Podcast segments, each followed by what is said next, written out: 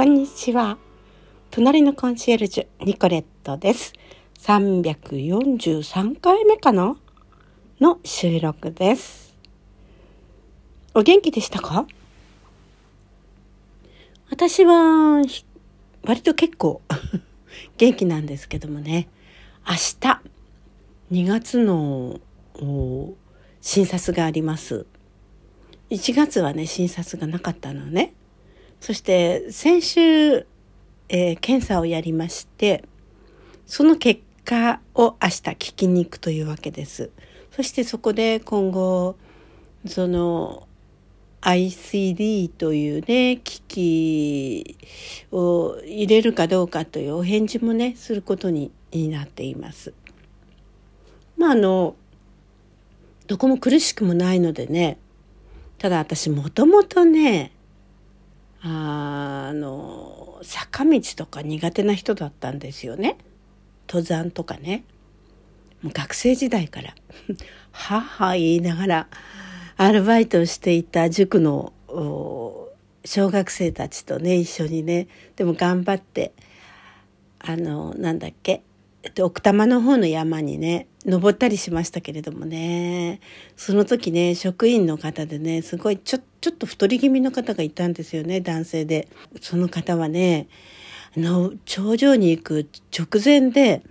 あの太ももが痙攣を起こしちゃってねあこんな風になるのかと思ったらもうすごくびっくりしちゃって怖いなーなんて思いましたけれどもそんな景色も見ちゃったもんですから余計私ね登山に対する恐怖心があってですね。まあでもねあの北海道のうん山とかね登りましたよご来光登山ね なのにねあの、なんか私が行くとね、曇っちゃってね、ご来光にならないんですよね。だから、あ、私、山は、私を迎えてくれていないのかな、なんて思ってね。それで、まあ、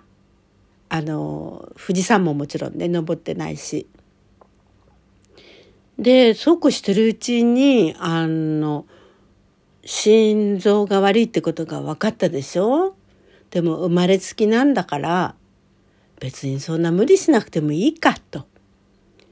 それで、まあ、階段を登ったりするのはちょっと苦しいですけれどもね。下るのは大丈夫です。それで、まあ、急にパタンなんて言っちゃったら怖いから、あの、無理しないでゆっくりゆっくり時間かけたり、休みながらだったら大丈夫なんですよ。登れるの。でも登山はダメ。えー、山に登るって言ったら、あ、私は下で待ってます。なんていう方ですね。で、私の父がですね、生まれて初めてというか、あの、ヨーロッパ旅行に母と一緒にね、来たわけですけど、私と子供たちが。あのハンガリーに滞在してる時にですねそれでウィーンに行ったんですけれどもシェンブルン宮殿ってあるでしょ？あそこのねグロリエッテってあの展望台があるんですけれどもあんな坂道ですら「あ俺はいいからみんなで行ってこい」ってこんな感じだったんですよ。あとシェーンブルン宮殿のですね、まあ、階段登って上の方の階にも行くんですけどそれも行かないっていうんですよね。それで俺はあの階段の下で待ってるから行ってこいって言うんですよ。それでそうですね父はねゴルフがとても好きだったんですけれども70歳過ぎてからコースに出なくなりました。なんかねコースで歩いてるとね苦しい苦しいっていうか疲れるんですってすごく。それでやめたんですけれどもその頃からちょっと体力がなくなっていたのかもしれませんよね。でも当時の平均寿命ぐらいまでは生きましたんで、生きていましたんでね。まあもう少し長生きしてもらいたかったですけれども、やっぱり心臓がダメだったみたい。で、心臓の検査してきてその日に亡くなったんですから、びっくりですよね。うん。ですから私も、あの、気をつけなきゃならないかなと思って。そしたらあの私の主治医がですねあの親戚関係というかあの教えてくださいあの心臓はどうでしたかっていうことでね私の父がそうでしょそれからいとこがそうでしょそれからまあそんな感じでそのお話をして私の息子もですよね。そんな話をしましたらそういう遺伝性のものかもしれないと。ただ女性は比較的少ないんですって。でも女性も危ないですよとは言われたんですけどね。まあ考えてみたら全部男性ですね。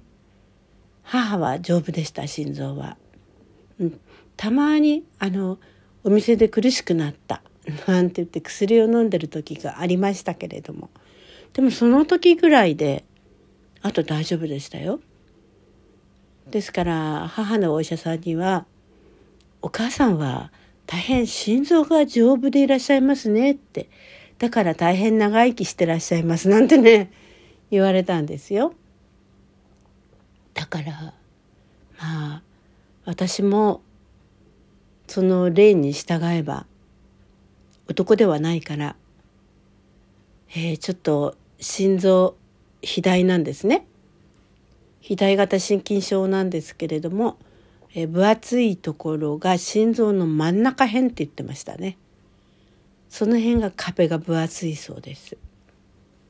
でそれが原因でちょっと不整脈を起こしたりとかってあるらしいんですけど私の場合は一応検査してみますと不整脈は出ていませんねって言われるのでねあとはあの MRI もね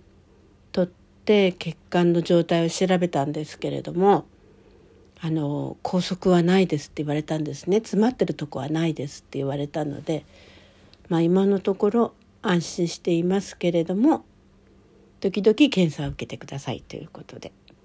先週受けたわけ。でも MRI じゃないですよ。心エコーですね。うん。